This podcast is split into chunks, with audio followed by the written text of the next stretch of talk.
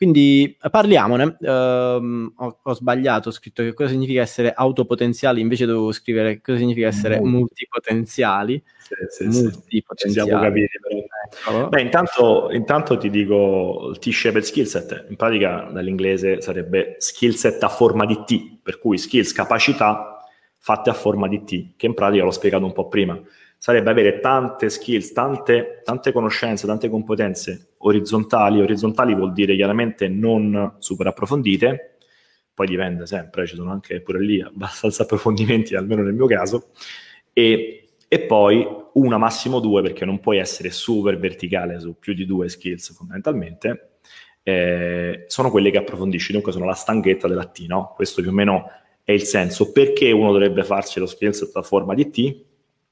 Perché come vi ho detto, se lavori nel growth in particolare, eh, lavori su tutto il prodotto, ok, dal marketing al prodotto, perché come dico sempre, una volta il marketing o il marketing tradizionale funziona tipo che io eh, il, no, il, facevano il prodotto, ti consegnavano questo bicchiere, reparto marketing, ti dicevo, tiè, adesso vendilo, ok.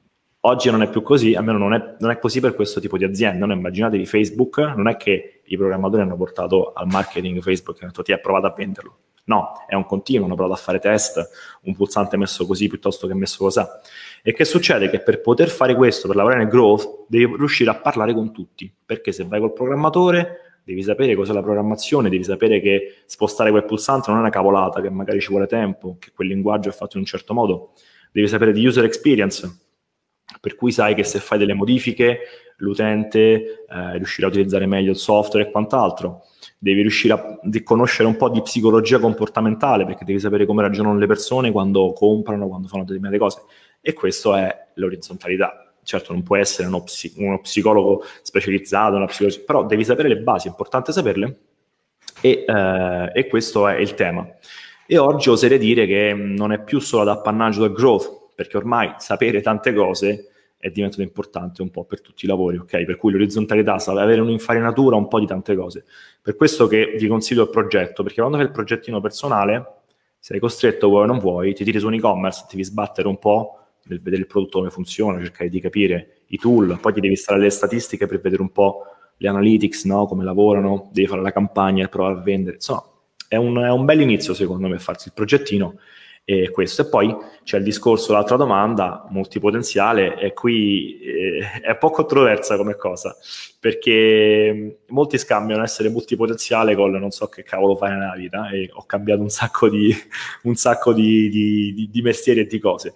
Però in realtà il multipotenziale, appunto, lo dice un po' la parola stessa, una persona che ha uh, più capacità, più talenti e, la, e soprattutto la capacità eh, di apprendere abbastanza facilmente pure, per cui è una tipologia di persone.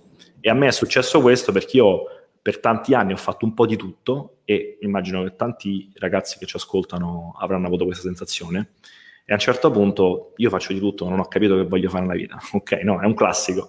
E invece certe volte c'è una roba che poi si chiama compound effect. Oggi stiamo a sparare un sacco di termini, poi chi si interessa se li va ad approfondire che praticamente nel mio caso è stato, io ho fatto un po' di prodotto, un po' di design, un po' di quello, un po' di quell'altro, quando ero più giovane, a un certo punto il compound effect sarebbe praticamente che a un certo punto fai jackpot, ok? Tutto quello che hai fatto, che ti sembrava cose fatte a cazzo, bam, si, eh, si comunicano. Sì, e soprattutto, eh, come dire, è, è, è, è a moltiplicatore, a leva, perché tutto quello che hai fatto prima ti ritorna tutto insieme.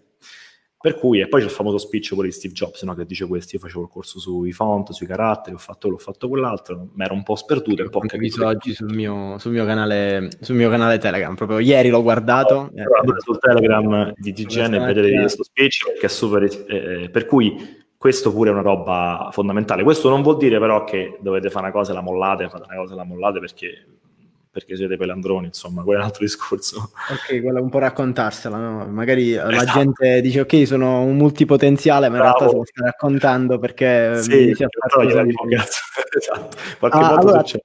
A tal proposito, proprio sui multipotenziali, io volevo dare un consiglio di lettura a Emily Wapnick, ehm, Diventa chi sei, ehm, è un libro di eh, MGTM Edizioni, ehm, parla proprio di, di, questa, di, questa, roba qua. Diciamo che è il libro che, che, per chi non sa che cosa vuole fare da grande è, ed è già grande, quindi ehm, cercare di inseguire più, più, passioni contemporaneamente non è detto che uno debba essere e fare per forza una cosa nella vita, ma Emily Wapnick, tra l'altro c'è il suo TED, che è molto eh, famoso, eh, dal quale poi è venuto fuori il libro, quindi prima magari di prendere il libro guardate, guardate il TED e poi se vi piace andate lì.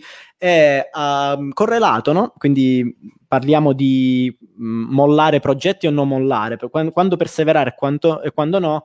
Uh, il vicolo cieco di, di, Seth Godin, sempre stessa casa editrice MGMT, uh, che parla, praticamente spiega un po' mh, qual è la teoria dietro all'apprendimento di una nuova skill, di, di una, quando ti lanci in una nuova attività. Uh, quando è il caso di mollare e invece quando è il caso di perseverare andare avanti perché quella, quella, che ti sembra essere frustrazione pure un brutto, un brutto, sentimento dovuto al fatto che non ottieni risultati magari è solo uh, la, la, parte bassa della curva no? fa- quella che si chiama poi la fossa della disperazione.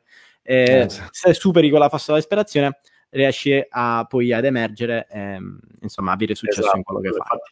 Esatto, è lì che ci vuole un minimo di perseveranza perché se molli tutto subito, ecco, quello dicevo, non sei multipotenziale, ma ti pesa eh, solo... Mm, proprio a proposito, no? oggi è inflazionato molto il termine perseveranza perché tutti dicono di avere perfe- perseveranza, perseveranza. La resilienza, oggi va forte la resilienza. Eh, esatto, satuata. Ehm, eh, Seth Godin dice proprio in quel libro là che perseverare quando eh, non devi è da stupidi, cioè a volte conviene mollare, ammettere il fallimento per poter ricominciare o in un altro modo a fare, a fare un'altra cosa. Proprio lui spiega lì teoria, questa certo. teoria um, in modo molto semplice, tra l'altro, stile, stile set.